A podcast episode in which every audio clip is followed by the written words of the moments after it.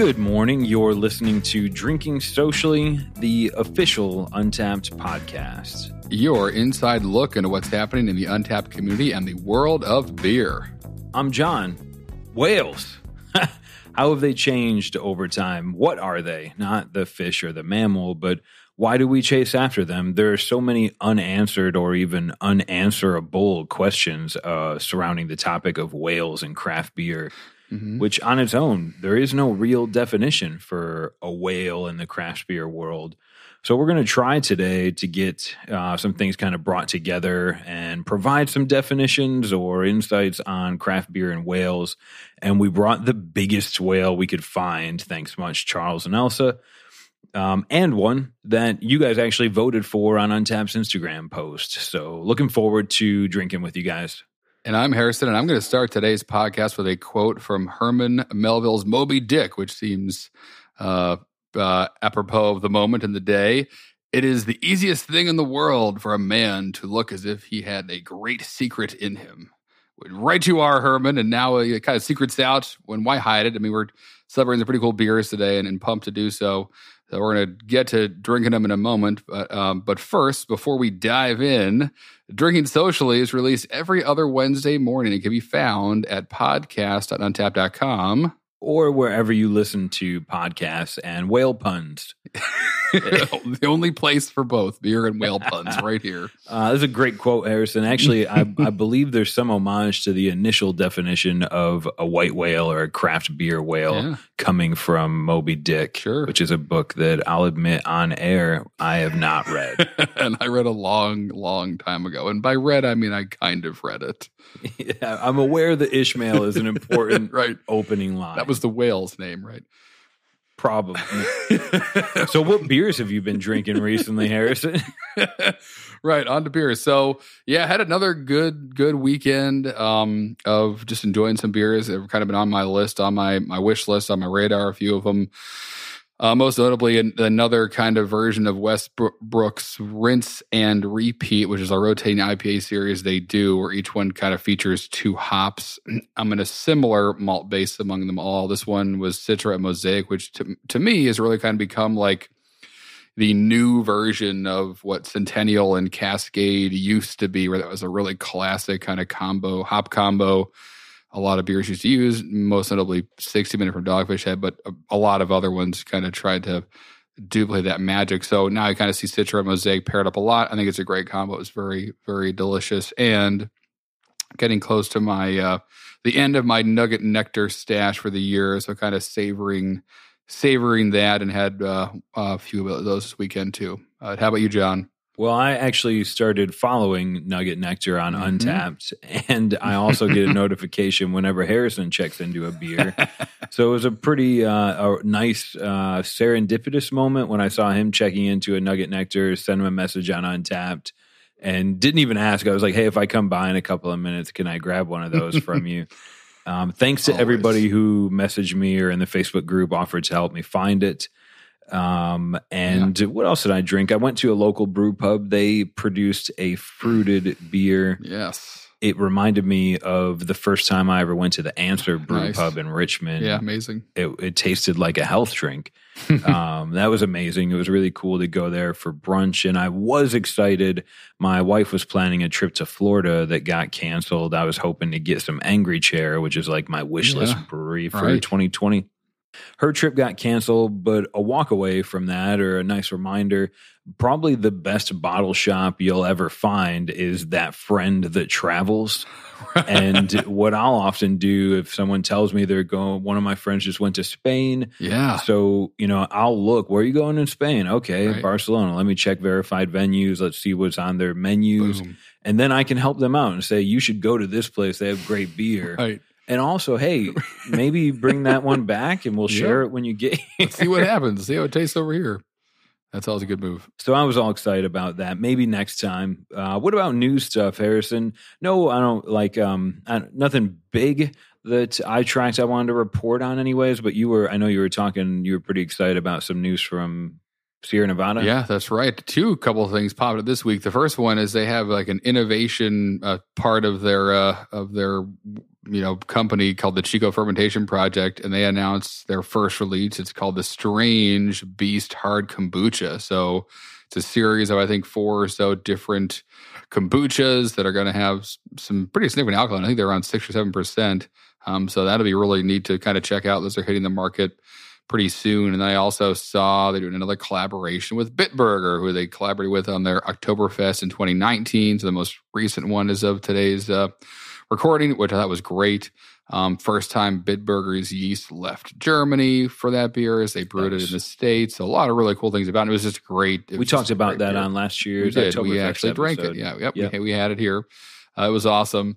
Um, so they're coming back again. This time, Sierra Nevada went to Germany and they brewed a triple hopped lager, is what they're calling it. To do it in March, it's going to be in cans, 11.2 ounce cans to be precise. Where this time, yeah, Sierra Nevada brought with them a bunch of American West Coast hops, combining with kind of Bitburger's uh, hop blend they use in almost all their beers. So it sounds like it's going to be pretty cool, a little different take on a lager, uh, and out yeah in March in Canton. So keep an eye for that right now. It should be should be out currently. And there are a couple other things too, John. What else did you see? Yeah, uh, Uinta Brewing, mm-hmm. which most of us in the states probably remember out yeah. of Utah. Uh, they kind of ran into some hard times. Every business, I think, is going to encounter uh, a difficult day, week, month, year. Sure. Um, but Uinta, I've seen their shelf space kind of decline. And it was a, a, news article I was looking into that just kind of put it into perspective to me. They're poised to kind of bounce back in 2020. Um, but their year began with a voluntary recall of 20,000 cases of oh, beer, uh, which is, I mean, that's money you lost brewing it, yeah. packaging it, distributing it and now it's not going to generate any income. But they they did a voluntary recall on that due to yeast contamination, um, which is I think that's the right move. I'm yeah. sure that's not easy to swallow on the balance sheet, but. Um, for those of you that are fortunate enough to be in a state where Uinta is going to be distributing in 2020, they're looking to launch a hazy nosh, uh, five percent hazy, uh, five percent ABV hazy IPA. Uh, really excited to see how that one performs, and I wish those guys the best of luck. Yeah. Um, last bit of news catch up, Harrison. I you brought this to my attention. Adam Lambert, the uh, chief financial officer, mm-hmm. chief revenue officer for for BrewDog, right, uh, in the U.S. for the last years, a couple years. You he's what's his? You fill me in, but yeah. So right, so he worked for BrewDog, uh, the U.S. and just kind of really successful there um, uh, jacked up their kind of volume production to 53,000 barrels uh, in the U.S. while he was with them. Now he is um, over kind of helping out some other really storied breweries in uh, in Michigan. He's with um, with Dark Horse now and uh, Rogue Brewing Company, which is pretty cool. So um, kind of joining up with them to to kind of help guide them into the the new decade and and all that cool stuff. But he's got quite the kind of um, quite the kind of sheet. He's worked for Virtue Cider, New Holland, Dogfish Head, Rogue. So definitely been around, knows the industry well. Um, and, and excited to see what the, he does with two breweries. One of which I know Dark Horse really well. Don't know um, Rogue that well, but Dark Horse makes some amazing beers. Crooked Tree is one that comes to mind yep. a really yep. great IPA, and then Double Crooked Tree is the the double version of that. So um, yeah, pumped to see what he does there. Clearly, he knows what he's doing and, and did a wonder for BrewDog in the in the U.S. That'll be pretty sick to see. That's I think that's really cool. Those little like uh, th- there is no kind of Michael Jordan or Brad right. Pitt of the brewing world. Right, right. Some right. brewers might may argue um, otherwise, right? but Adam Lambert, great resume, and I think that'll be really exciting if you notice in 2020 that you start to see more Dark Horse or Rogue in, in your area. Yeah. Um, it might be due to some of this guy's moves. I'm excited to see how that pans out for those two Michigan breweries. Oh yeah, cool. Um, other than that, usually at this point we get to the first beer that we're cracking open. Oh snap! This one I feel like should come with a lot of pomp and circumstance. Yeah, drum rolling and, and trumpets, celebration, something like that. Um, quick background on the beer that Harrison and I are about to open. Um, so there are some fans of the podcast. Hopefully, if you're listening, you count yourself as one of them. Yeah. Um, but two fans that are now incredibly near and dear to my heart, Charles and Elsa. Uh, their story kind of began about 12 years ago. Um, Charles met Elsa. He was a Bud Light drinker 12 years ago. A lot of us were. Um, Yeah. She introduced him to different beers, and they kind of fell in love with each other, and they fell in love with craft beer, and they're still together today. Which is now we're building a very romantic story. Yeah. Um, the beer part about it, like these guys, like many of us, you know, go through the day to day. They plan their vacations around what breweries they're going to visit. And if they end up at a place with a friend's picnic or bar and Bud Light's the only thing to drink now, they'll just kindly right. have a soda or go to wine, which I think is really cool, uh, kind of indoctrinated into a love of each other in craft beer. hmm The story about how they learned of Russian River, uh, Yeah. which will be a hint to the beer we're about to crack open. They drove six hours to go visit Lagunitas Brewery. And like many of us, they got there on the one day of the week that Sure. Lagunitas was closed. Um, Elsa messaged one of her friends, and uh, the friend said, "You should check out this brewery up the road." That ended up being Russian uh, Russian River. Charles had been on kind of a mission to get Pliny the Younger for a couple of years, and at one point, I think he said to me he had a chance, but it was like an eight-hour Yeah. wait in Yeah. line. Yep. Used to be crazy. It Still is, but yeah. the, the, the year he got it this year um, through work, I think he had to go to Milpitas in California, a little south of Santa Rosa, and said, All right, I'm going to take this opportunity. He waited in Mhm. line for six hours. But this is how awesome Charles is. I, I don't know if I could do that. He says the wait in line was unnoticed. I made a bunch of new friends, shared some great beer stories. Yeah. There's there's that that part of craft beer. It doesn't matter where you come from, race, age. We're all there to celebrate this really good thing. Oh yeah. Um, and he phrased it well. So uh, the next beer that Harrison's about to introduce, uh, we owe a, a huge debt of gratitude to Charles and Elsa for helping us get our hands on this amazing beer. Exactly right. And without further ado, Pliny the Younger is entering the ranks today. And I'm pumped about it. I have a fair amount of stories about this beer. John, this is going to be your first time enjoying it, correct? I've This is it? dreamt of this Right. day many times, but Right. just holding the bottle is kind of Yep. it's it's a lot to take in. Sure. And that's a lot to take in for everyone because this is the first year they've ever bottled it, um, at least officially. There were rumors they brought some bottles of it to uh, GABFA for consumption amongst friends a couple years ago, but uh, this is official for real. Pliny the Younger, John is opening up right now, and judging by his face, got some some lovely hop character to it. So let's talk a little about this beer. Obviously made by Russian River. It is designated as a triple IPA. Comes in at 10.25% ABV, 90 IBUs. Um, and now is released each year at their downtown Santa Rosa location and the new uh, brewery in Windsor um, the first Friday of February. Um, and then again, this 2020, the first year that it's actually available in bottles. So very cool um, that we're able to actually have it, have it right here in the uh, in the studio tonight. Um, some kind of other tasty notes about it. Really, so kind of a lot of rumors about or uh, different stories you hear about. What has it hopped? How, how many times? How many dry hops? How do they do it? That kind of keeps part of the magic and, and mystery alive here. So, um, I remember we're talking with Vinnie at uh, Forum of the Beer Gods in Philadelphia many years ago.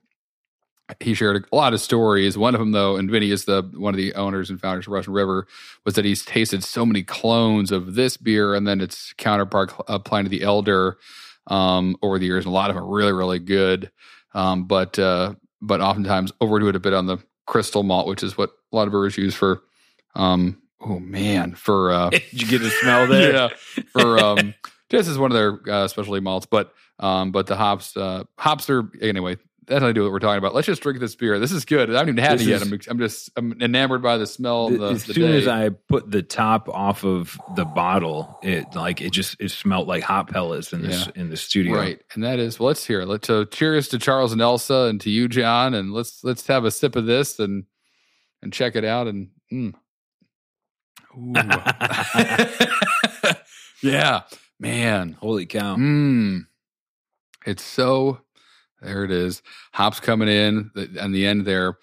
It's such a cool beer. So the first time I had this uh, was one of my favorite beer experiences ever, where it was available at my local dive bar, not dive bar, my go to bar in, in, Philadelphia, the block and a half away from where I lived. And I knew about it ahead of time got out online that we were going to have this beer on tap.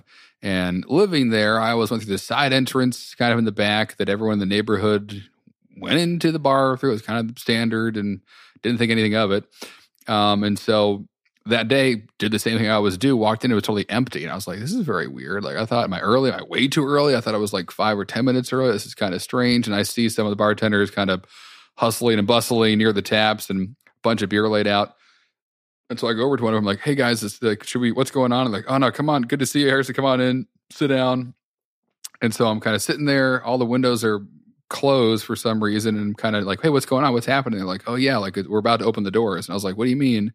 I peek outside and look on the the it's on a corner this this uh, this bar. Look on the uh, other street that it's on the corner of, and there's a line all the way down it. And I didn't even see it. I just walked into the back, didn't even see the line, and did, so went right by that. Like I, like, I, like I always do. Right, exactly. Some kind of wink and a nudge, and a um, and then I was in there. Um, ordered two pork tacos. That down, poured me two pints of this beer and then opened the door for everybody else. And the keg kicked in like I think 16 minutes or something like that. It was yeah. like immediately gone. Um, it was it was one of the best days ever. Was eating pork tacos, drinking Pliny the Younger. Got it before I should have. Um, but uh, but yeah, so this beer for many reasons has a lot of cool memories in my my head. But John, I'm curious, first time having it, what are your what's going on right now? This is your pork tacos and secret line jumping moment. What are you what's happening? this is I'll always consider myself blessed to have not waited in line for this beer. I almost feel like I've done it a disservice. Like mm, I haven't I haven't sweat equity. I haven't paid enough homage to this beer. But if we can strip away all of the uh, the the the hype that right. is that I mean I think hype's a bad word to use, but there's yeah. certainly hype that surrounds this beer. Oh, In this yeah. case, it's deserved. Um, this is great. It it I, I naturally want to compare it to Pliny the Elder, right? And it is similar in a world where every IPA today is hazy, dry hopped, arguably delicious, um, but this brings my favorite part after mm. one sip, and I'm, I'm going to have a couple more. Yeah. But my favorite part after one sip is how it's it's it's maybe heftier than the elder sure. um, on my palate, but it brings the same amount of subtle, balanced perfection. It's like if Pliny the Elder is a six minute rock opera dedicated to hops, yes. this is an 11 minute hop opus. Yes, exactly. Dedicated to all things great about beer. And kind of elaborate on what I was talking about before we drank this beer about the crystal malt. That's like a lot of the times, obviously, you can talk about hops in this beer forever, but that little honey note right at the beginning, yeah, the malty note, that is coming from that. And Vinnie always talked about how like that was the really the, a big misstep. He tasted a lot of clones. There's just too much of that, especially malt. This is a very like simple beer on the malt side. It's a lot happening in it, but it just lets the hops dance around there. I'd make the argument that if you gave this to 10 beer drinkers, craft or otherwise, not every one of them would realize how amazing this is. It would be a really good beer, right. but I think a lot of people might right uh, at first sip might not quite. Re- I don't. I don't want to get. I don't want to get yelled at for saying that wrong, but mm. and, and it's. Oh, I mean, I think a lot of it is like how. um Right, like again, there's. It's not a hazy beer. You can see right. There's a little bit of nice haze to it. You can see right through it though. Still, um. So there's there's nothing like hidden here. There is no like green curtain this beer is hiding behind. It's, yes. You know, it's right. So it's so the, the mystery of like a hazy where it's like, what is in there? Is it lactose? Is it soup? What am I having? Let's drink it and find out. This is it's just all there to see and to taste and to smell. Um, but you're right. It's you know I think what was it Da Vinci said or Michelangelo like the most impressive drawing he ever did or tried to do was a, a, a, perfect circle that he drew freehand. There's something about that. If where, you've ever tried to draw right, a circle, it's, it's you understand. almost impossible, but it's but, a, right. But, it's a beauty in mm-hmm. the simplicity. This is this is the yeah. chef that can put three recipes on your dinner plate right. and and you tell stories about that forever. Right, exactly. Yeah. So again, and, and it's not to say this is like yeah, and not an exciting beer. It is, but it's in a it's a different way than maybe if you started drinking IPAs in the last 10 years, you don't, you may not have had this kind of experience before. Um, but it's really what jumped out to me is how dank it is in the nose. Really get in there. It's a Columbus, there's something like that. It's jumping right out. Um, and then, uh, yeah, it's just like very, the honey and the crystal kind of just slowly fades into this nice hop backbone. Uh, that's, mm, No, this Thank you for is sip. There's a little bit there's a little bit of uh, bitterness that I get after in the aftertaste, Mhm, mhm. It's opening which I very well. appreciate. It's made on the West Coast, Man. um, but otherwise, drinking this, I I wouldn't I say this often with a ten percent beer. You can't taste the alcohol, but this one is is above and beyond so Mm. well put together that I could drink five of these. Yes. I don't remember the last time I had any IPA that I could drink five sticks I know. of. This That's a good point, This too. is so drinkable. balanced every sip. There's nothing that's really destroying my palate. Yeah, it is really good. And it's yeah, right. There's it's not like over vegetative. It's just it's just such a well made beer. And that is like the takeaway from this beer is that's why it's exciting, is it's just it's just very well done and um and it's tasted this is as I remember it. I also I just remember being just kind of being shocked at how clean and delicious it was and pretty I mean pretty wild we're having it right now in you know not in California. Um this is uh and it came in a bottle. It's pretty uh it's pretty cool. I never thought I'd see this day. I mean, and it still draws lines wherever it might be on tap or available. It'll, it'll people line up for it, and those kegs kick just as fast as they always have. So, And that to that, that point specifically Mhm. kind of brings me to the theme of this episode. yes, Um, it was kind of it was kind of built on the fact that Harrison and I learned we were going to be receiving a bottle of Pliny the Younger, and said, "How can we celebrate this as Yeah. much as possible?"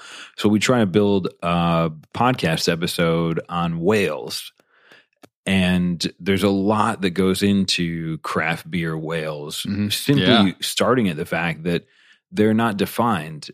A whale is, Right. it- in generality, a beer that's hard to get, or maybe just a once a year or once every Right. three year right, release. right, But I mean, you can say that something like Goose Island's Bourbon County is Right. a whale. It's only released on Black Friday every year. It's a lot easier to get now than it was before.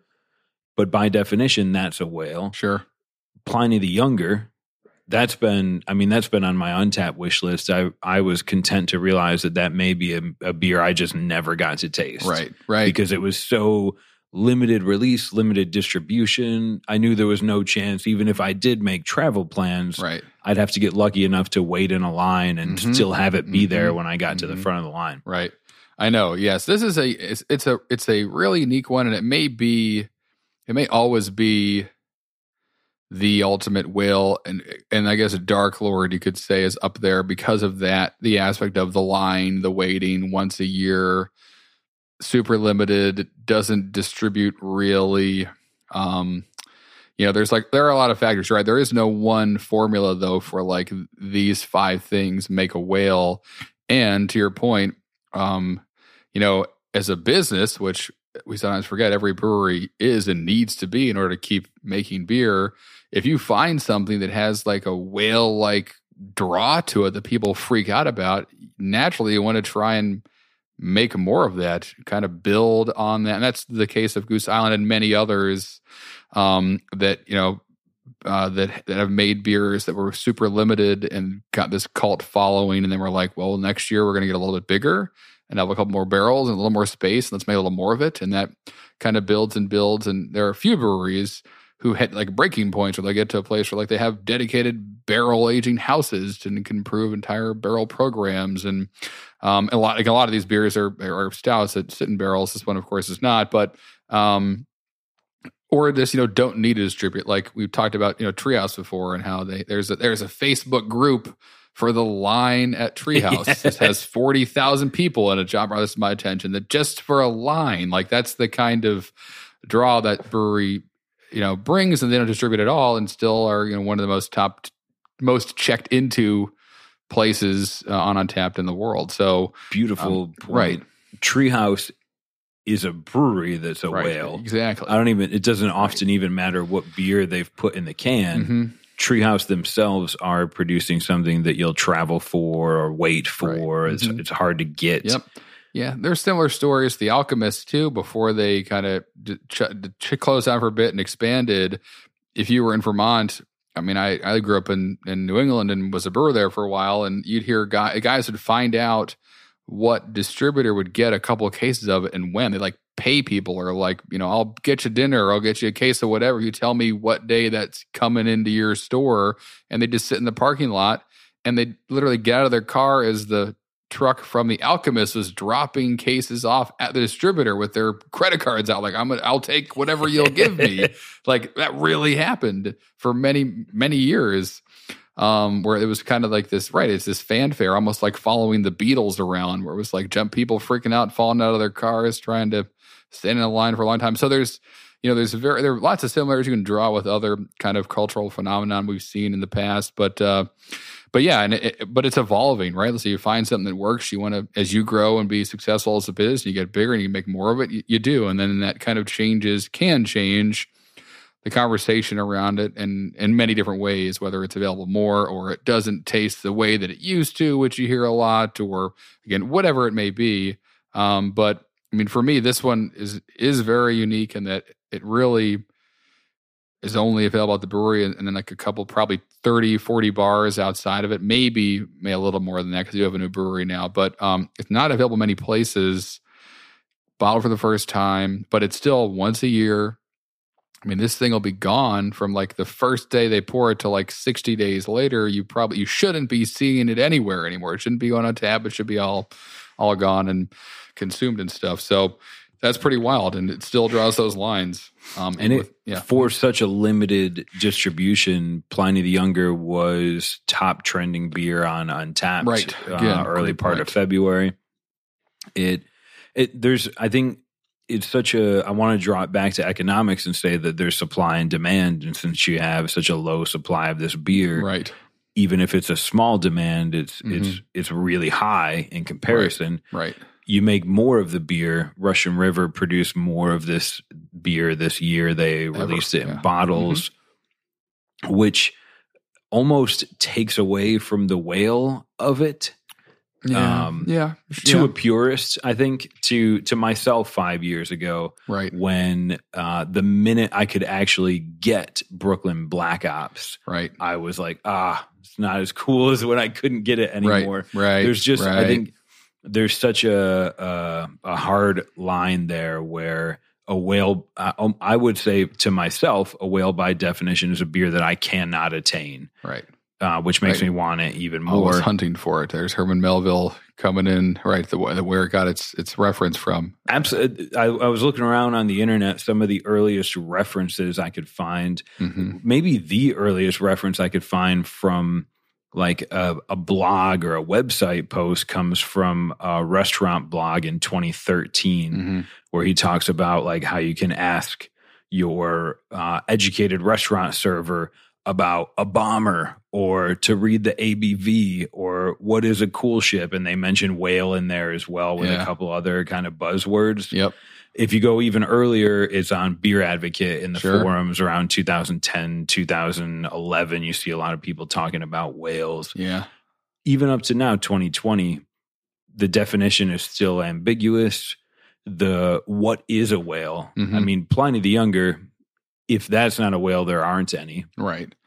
But then Dark Lord, Darkness, Yep. Bourbon County, Black Ops. Where do you draw that line? It's it's Right. hard to define, but I think at the end of the day, I should stop complicating it Right. and enjoy the amazing beer Right. that's in my cup. Right. That when you yeah you get it. Yeah, I remember there's a forum on Beer Advocate a long time ago about what is your list of whales and then what's your white whale. They're kind of making everyone pick the one whale that was the ultimate. And if I remember correctly, it was many years ago, but Pliny the Younger was almost everyone's maybe Dark Lord. Um, obviously got some some votes too. But yeah, that's uh yeah, and I, I wonder if you know the reason we're talking about beers that have been brewed for many many years now and not some of the newer beers from newer breweries is the idea of the whale may really start to disappear and we may see that as it's so easy to get really good beer everywhere. The hunt and the desire and need to travel across the state or the country or the world to go find a beer may just become less and less. As you know, the place a half a mile from your house is also making really, really good stuff. And there isn't a long, or maybe not as long a line uh, there, and it's you know easier to access. So, you know, as the again the beer world changes, the idea will change too, which is is pretty cool and interesting to think about. And we're kind of, I think, there right now where I don't know what the future will hold, but if I had to guess, there will always be lines at Russian River and, and Treehouse, but it may be different people in them each year, uh, you know, and or maybe not as long. I don't know. And again, the, and if nothing for else, these these beers put these breweries on the map, allowed them to expand, allowed them to do more of what they like to do and brew other beers. And I mean, Vinnie himself says pretty clearly that this beer is Pliny the Younger is just too expensive to make all the time. Like they're probably not making any money off of this. I mean, a little bit, but like this is really kind of you know this a, is a, a good marketing campaign. right and actually when they he, i think he sends about 20 or 30 kegs to philadelphia each year and you have to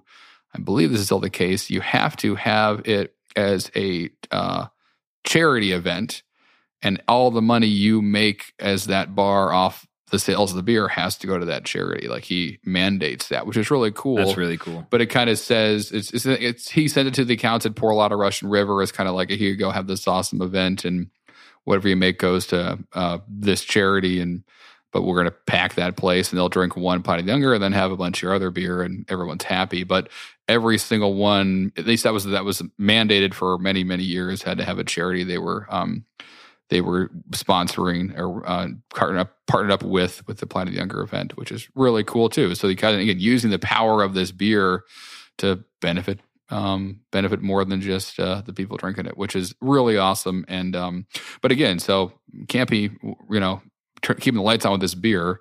Uh, but that's not what it's about. Uh, you know, I think it's a lot of the times almost this beer is an ode to where they were, how they got to where they are, want to celebrate it each year. But Blind Pig and Damnation and Elder is kind of what what powers that brewery and allows it to keep existing. It's not going to be this beer, and you shouldn't shouldn't want it to be.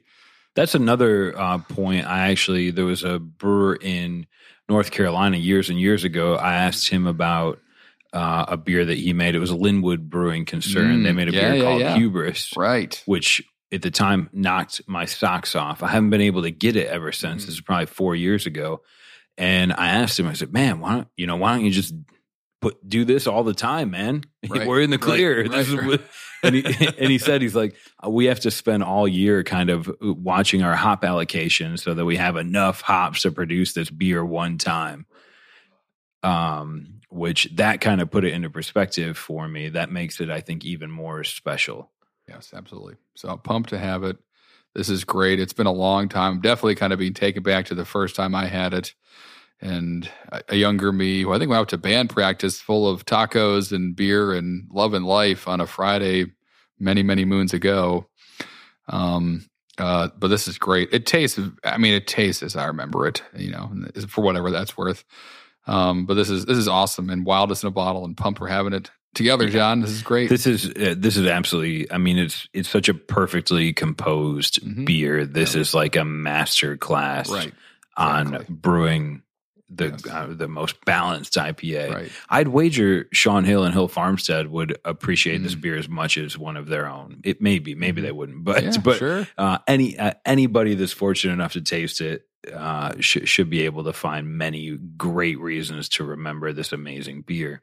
Um, moving on, because there's other things we have to cover before we get to the ad break. Yeah. Uh, just a couple of notes uh, are uh, from Drinking Socially, the Facebook group on Facebook. That's redundant.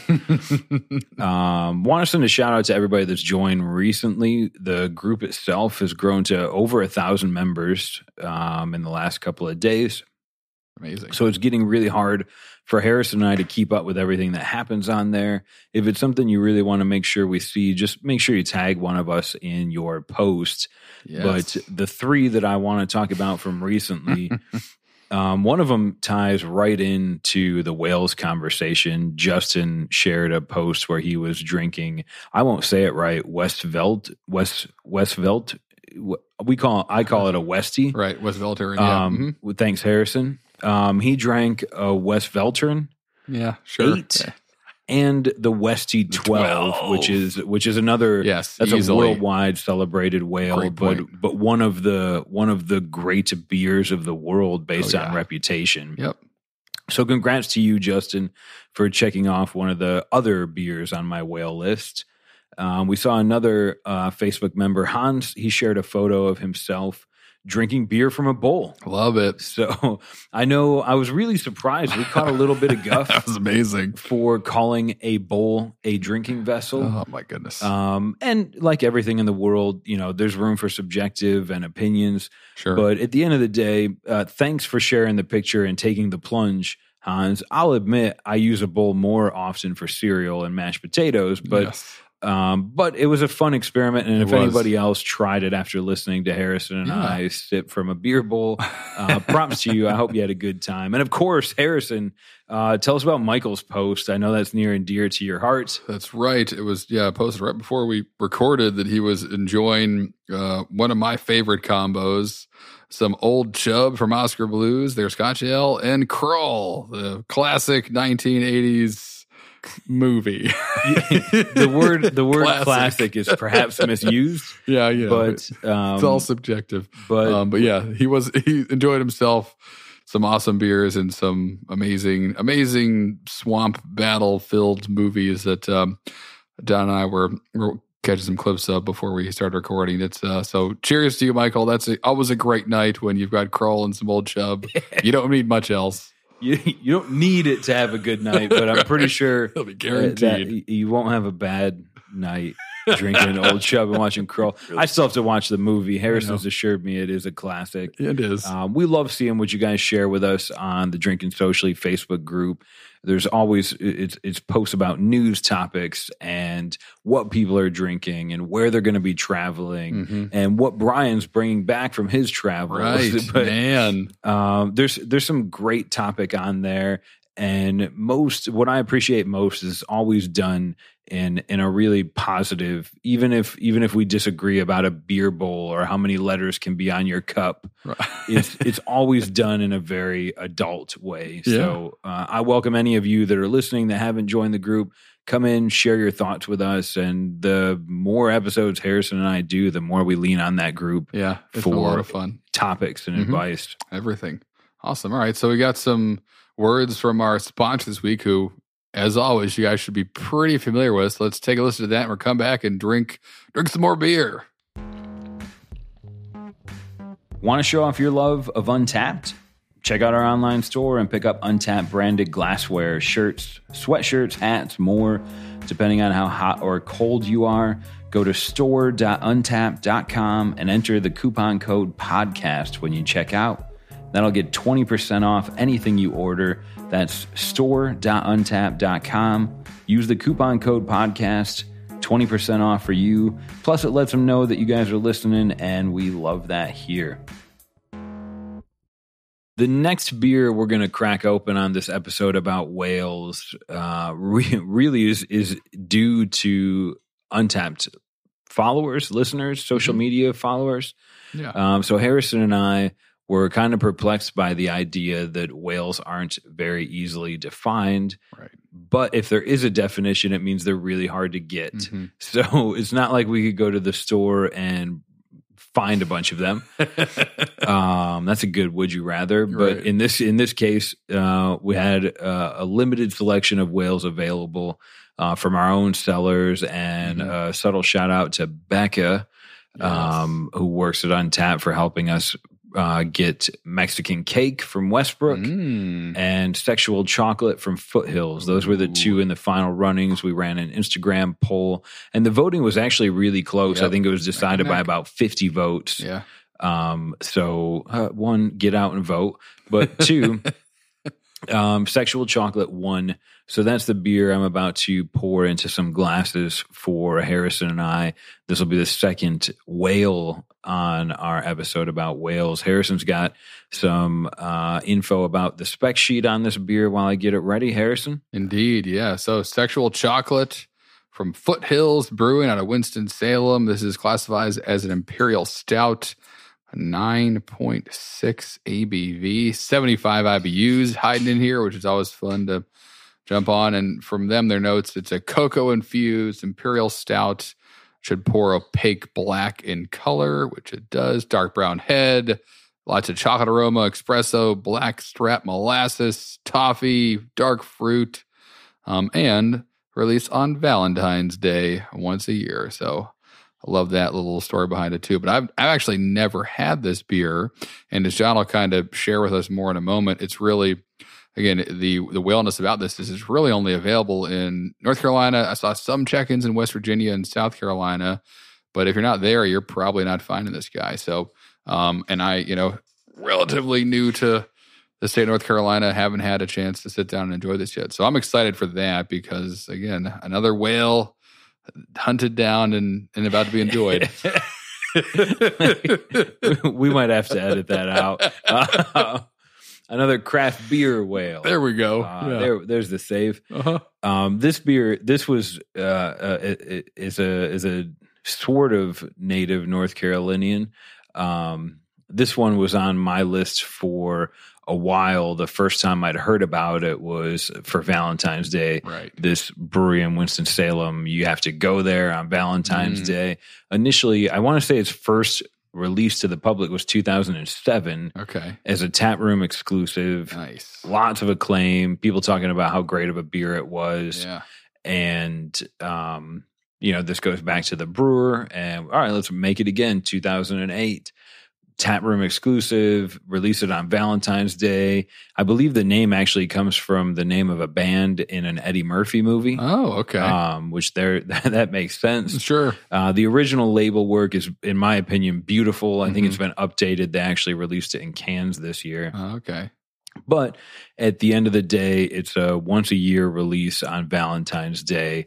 And as I would kind of grew into a beer buyer in North Carolina, this was one of the first beers that I realized like if if I was able to get a keg of this, I don't think bottles were happening yet in distribution, but I knew that whatever I had to do, whether I had to sell enough other foothills beer Right. or buy uh, whatever, if I could get a keg of that, Yeah. then that became a, a marketing event for my location. We we're, we're we're tapping sexual chocolate on X, Mhm. Y, and Z Mhm. day.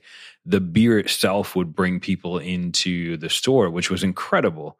Yeah. Um, and I mean, it, it tasted incredible as well. Right. There was there was this beer's won, uh, I think GABF awards. It's won uh, World Beer Cup awards. So it's not it, it's not just hype. Uh, a lot of these whale beers, a lot of them you'll find have a higher ABV, Sure. but uh, also they're really dang good beers. hmm Yeah. I mean, this one carries a 4.11 rating on Untappd, over 40,000 check ins, about 686 this month, uh, 29,000 plus uniques. So, again, for being around since 2007 or so, not a, before Untappd was even here, not a lot of check ins, uh, relatively speaking. And it's only been out less than a, a month right now since Valentine's Day. Let's go ahead and get in on this guy. Ooh, mm, all right. that's a huge contrast from where we Sure. were a second ago.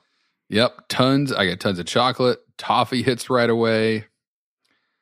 Interesting kind of caramely sweetness. Yeah, def and then like, yeah, like and coffee kind of bitter finish there. Almost like baker's chocolate. That's pretty cool. The the bitter chocolate finish, which is something I've grown to love. Yeah, me too. in uh, in a big stout. I mean, this isn't. th- This could easily be a Russian Imperial stout stout from the ones we tasted earlier this Yeah. year. Yeah. Um, well, no, I think there's two. The, it, maybe not. Maybe not a plain regular uh, Russian Imperial stout. There's a lot going on. There's indeed. Yeah. There's, I mean, again, the nose is, yeah, a lot of toffee in there, chocolate as well. Um, I mean, it looks great, smells great. Yeah, it's not right. So there is obviously, as, as it says, cocoa in this guy, but really not like a. It's it's also not crazy. It doesn't have a hundred adjuncts. It's probably has no lactose in it. Um, from what I can taste right away. So it's not a wild and crazy beer. It's a stout that is just kind of standing on its own, uh, which is is awesome. And again, I think that kind of like plays into the kind of in order to be a whale, you had to have first of all been around for a while, like have enough time and existed long enough to have kind of the folklore and the legend be built up around you. When you look back 10 plus years in craft beer, right, there weren't crazy adjunct anything is really happening. So um, it would almost be impossible to be a whale that has a lot of stuff in it. Dark Lord is the one exception with all the variants it does to it, but even Ooh. still, you're just variance is kind of the key word there, where there is a um, the base beer itself uh, is what kind of got the the party started, uh, if you will. So this is cool. sec. I mean, just kind of right. It's a nice big old chocolatey stout that'll warm you up on the coldest day, and um, and I can definitely see the appeal of yeah, kind of, of, of finding this out because I'm a big stout fan. This is like what I look for and hope every imperial stout I have tastes like, and it's it's doing it. This is um this this was one, probably one of the first North Carolina made whales. I mean, at a time when Heady Topper and Pliny the Younger and Sip of Sunshine were ruling the beer trade communities.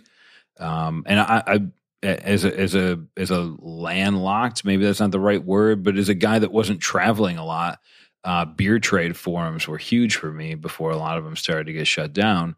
Um, those were, you know, I knew if I could get my hands on a bottle of sexual chocolate, I was going to drink it myself. Right. If I get my hands on two, then I could trade one for two sip of sunshines, and I could trade those for a darkness from Surly. Yeah. And if I got yeah. that Surly wow. darkness and another Silent Night from North Carolina, then I could trade those for a Dark Lord.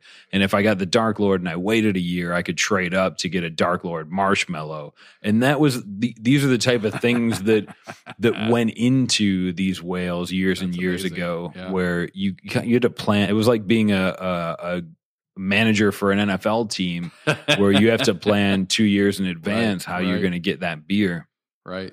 Um, and this, for me, this was a, a gateway to uh, beer, the beer trading forums. This one uh, traded really high. I remember telling my okay. wife at the time. Right, right, right.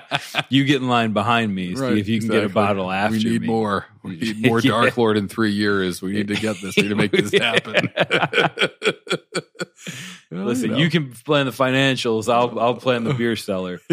Um, and this exact bottle has actually been a member of my beer cellar since February 2017. Yeah, that's wild. It's it's been through a fair amount of hurricanes here in state of emergency, a couple natural disasters. Right. right. Um, I moved with yep. this bottle in the cellar, but it uh, remarkably, I think it, it holds up yep. pretty well. Oh yeah. Yeah, as is the case with bigger beers, you, you know, again, if, some obviously the the hurricanes and disasters don't help, but um, yeah, I mean that they're designed to uh, kind of to last longer than uh, longer than a couple of months for sure. Yeah, and this is this is cool. So I'm glad I'm finally tasting it and, and getting to experience it with you because it definitely again like it's it's this nice big old chocolatey stout and what's not to like about that it's hard i i tried looking i can't really find uh, an adjunct list or uh, or an ingredient list um, eh, i'll admit i didn't scour the internet I see a lot of times, especially from the brewery, where they talk about flavor notes of espresso and molasses. And right. one unique one that always strikes me is dark fruit. Mm-hmm. Um, there's we were talking about uh, Dark Horse Brewery. Yeah. They do a fruited stout. I can't. It's a blueberry stout. Blueberry, yeah, the blueberry one. Yes, which is awesome. Um, that's a great stout. This beer. Oh it doesn't give you that dark fruit flavor, but almost like the the bitterness uh, uh, that you might get from like a, a dark fruit pie a yeah, hundred yeah. years ago. There you go. Uh, blends well with the with the coffee notes in here, mm-hmm. and there are a lot of variants of it. They put it in Woodford Reserve barrels before. I think there's a just a barrel aged version of this that comes out yeah, uh, oh, right. the barrel age version was it was a tap room exclusive. Okay. I think I started seeing that hit distribution around 2016 or right. so. Nice. They've had it with vanilla beans in it before, so they've had a lot of fun with this beer too, and just kind of seeing what else they can do and using it as a base, which is again that's great. That's what you want to see from breweries, kind of push the envelope, not playing it safe all the time, taking something that's good and seeing if it can do something else uh, with the addition of again an adjunct or some some barrel. From my time. perspective, keep this your Valentine's Day release, and then do a St. Patrick's release with Right. marshmallow, Or and mint do a and- Mother's mint- Day release. Yeah, Right, mint, mint chocolate chip, whatever Yeah. cookies. or shamrock shamrock version. Um, that, Mm. that's what I ask as a consumer. You know, give me a, a an adjuncted sexual chocolate every month of the year, and I'll Right. gladly right, keep consuming them. Um, but from a brewer's perspective, Harrison, if that was part of your like barrel program, is that difficult to manage? Where yeah, you've got Sure. your mint St. Patrick's Day Mhm. beer and your vanilla Mother's Day beer Right, and your exactly. and your Yep. Mm-hmm. Yeah, firework confused Fourth of July beer. That There would we be go. that'd be fun. Yeah. Yeah, I probably wouldn't. I mean, maybe put it in the barrels. It's easier to do in like a cask or something. You just have like a firkin of, and it's gone. Do it just in the tap Yeah, room. Just have someone, some intern, clean that mess when it's done. Dump out all the chocolate chunks or whatever's in there. But um, but yeah, I mean, yeah, yeah, that'd be again to be any whenever you deal with barrels and putting stuff in them, it always sounds more romantic than it is. Just a lot of work and a lot of moving things around and a lot of redundancies and very, very messy. But again, a labor of love. And yeah, they've definitely had a lot of fun with this beer, as you can see on Tapped, all the different variants of it. So certainly, if it was me, I'd love to take this beer and, and see what else it can do.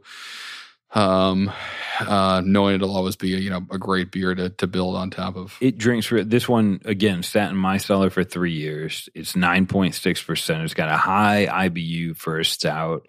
It's not.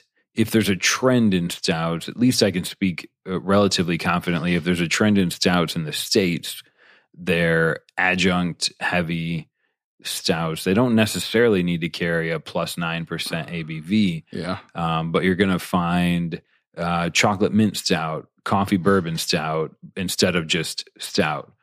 Um, but every time we drink one, Yeah. I'm, I'm reminded that like, man, there's there's beauty in this alone. Whether they put blackstrap molasses in this beer or not, the tasting notes are there, yeah, but it's not overpowering. It doesn't take it doesn't taste like a molasses stout. no, not at all. Cool. Glad we dove into the stellar for this one. I mean, this is uh pretty neat and, and something we should we'll probably again um something we've talked about before and I know we've gotten some feedback on the Facebook group and other social media about doing a, a vertical tasting or doing things like that and we hear you we'll, we'll we'll let you know when if that's possible it's tough to go back in time and find older beers so we have to kind of We're in the lucky. situation where we've started a vertical from 2019. Um, it Right. might be two years Might. before we get there. exactly Creating our own verticals from scratch. That's a really that that when you when when there's a friend that says, "Hey, come over. I have a Bigfoot from three years ago Right. and two years ago and one years Yeah, ago. Uh, come drink them with me." That's your that's your best friend. right exactly right oh man Um, that's a three year process in putting that tasting together. Mhm.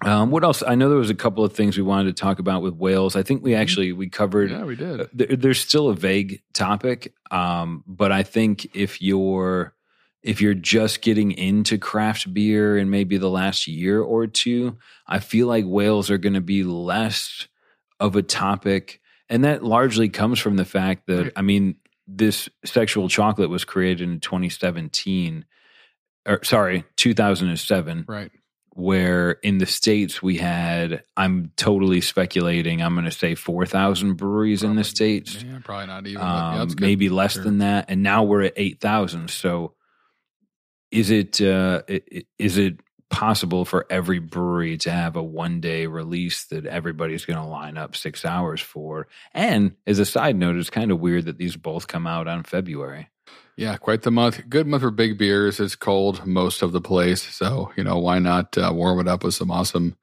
beers to drink. And so that's uh, yeah. If anything, the common denominator is that even Santa Rosa gets a little bit chilly this time of year. I think I saw pictures of people wearing long sleeve shirts and uh, pants in California, which is yeah a rarity, I guess, unless you're in North Northern uh, California. But uh, but yeah, this is um this has been pretty cool to just kind of just just experience both these beers today. A lot of history, a lot of story, a lot of again stories about it. We've heard from the younger specifically in the group as this again just came out, people talking about it and having it for the first time for like a lot of people with the yeah, saw of, a lot of people tag for, uh, showing pictures right, of this for beer. the first time they had it and again I think the the bodily ability to have a friend to go stand in line if you can't make it and he gets you a bottle and bring it back and you can have it at your house like that's again it just allows them to share this beer with more people, which is really really cool. And I know at the end of the day what they're all about over at uh, at Russian River. So yeah, one of my all time best friends was a girl that worked in pharmaceutical sales. Mm. Um, I, I, now I sound like a jerk saying all time best friends, and I don't know exactly what she did for pharmaceuticals, but she traveled a lot, and yeah. she was better than the beer trade forums because she yeah. hated. She well, she um, she didn't really like beer, um, but the camaraderie was really cool. She would just go in and have a pint, but so many times she would go, oh, I gotta, I got this bottle. Everybody was making a fuss over it, and it would be a whale. It'd be a small town whale, maybe right. not a worldwide whale like Dark Lord, right? Um, but that she was great, and then we would drink the beer together, and we would talk about it, and then she started to like them. Mm-hmm. And that meant I got less and less return trip beers. That's right. But as you kind of touched on, Harrison, uh, drinking cold Februarys are cold months, and you can make a big beer in February. Mm-hmm. Um, that seems like a like a easy way for me to transition into the final note for this show, which yes. is a would you rather. All right. Um, in my talks with Elsa about this beer and her history with Charles and um, she she said, "Hey, I've got an idea for a would you rather," and I was in love mm-hmm. um, because sometimes we struggle to get them. I think we're going to do actually pivot and talk and update our, our Mount Beer more. Yep, next week, next time, yeah, for sure. Um, but in the meantime, Elsa submitted a would you rather that's actually kind of thought provoking. Um, the way she phrased it is: Would you rather drink a porter or a stout on a really hot day or drink a pilsner or lager on a really cold day. Where's your where's your love it. Love this question. Love it.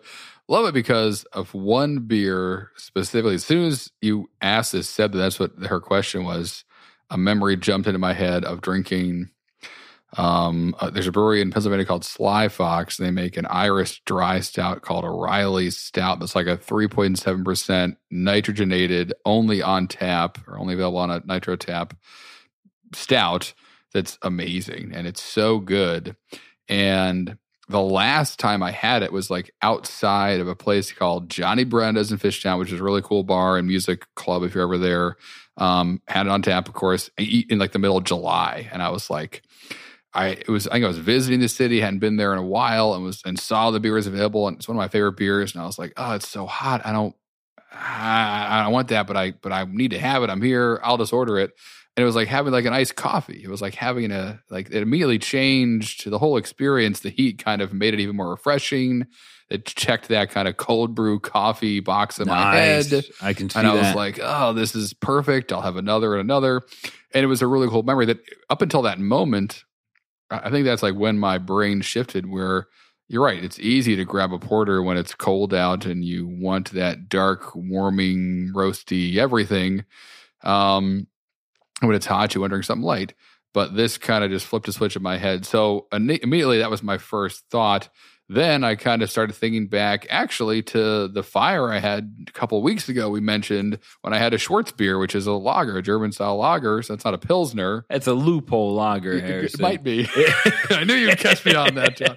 But, uh, but the having a black lager would be great. If it's a Pilsner alone, that's cool too. I mean, so another quick story. That was so when I used to go skiing, um, buddies in college, it was for whatever reason, I don't know what it is about juxtaposition or, or what have you, but that makes it interesting or an, an, experience kind of ironic. What I don't know what the draw is, but we drink margaritas in the cold, which is traditionally a tropical or whatever you want Just to say. rebels at this point. Drink right, and a lot of like uh whatever. I remember the some local pilsner was like so we'd like on purpose, right? Rebel against the cold and be like, ah, I'm gonna, I'm tropical in my mind. So I'm also fine sitting in like a hot tub with a pilsner covered in 20 feet of snowdrifts. So I can live in either of these worlds. To pick one, it's almost It's difficult. I'll probably just go to the the the the, the porter or stout in a hot day because I've been there, and that was more of like the, I guess, mental barrier that I had built up in my mind that kind of when it came crashing down was was a freeing moment that I'd like to relive again and again. Um, so yeah, I'll I'll jump on that porter or stout in a hot day. I'm cool with it. I'm great with drinking something that I'll just kind of imagine as a as a cold brew coffee uh, with booze in it. If I had sexual chocolate on a hot day, that might be different. That might just knock me right out, and I'll be you know asleep in the lawn chair for a while, and you know someone go flip dad over every twenty minutes so he doesn't cook himself to death.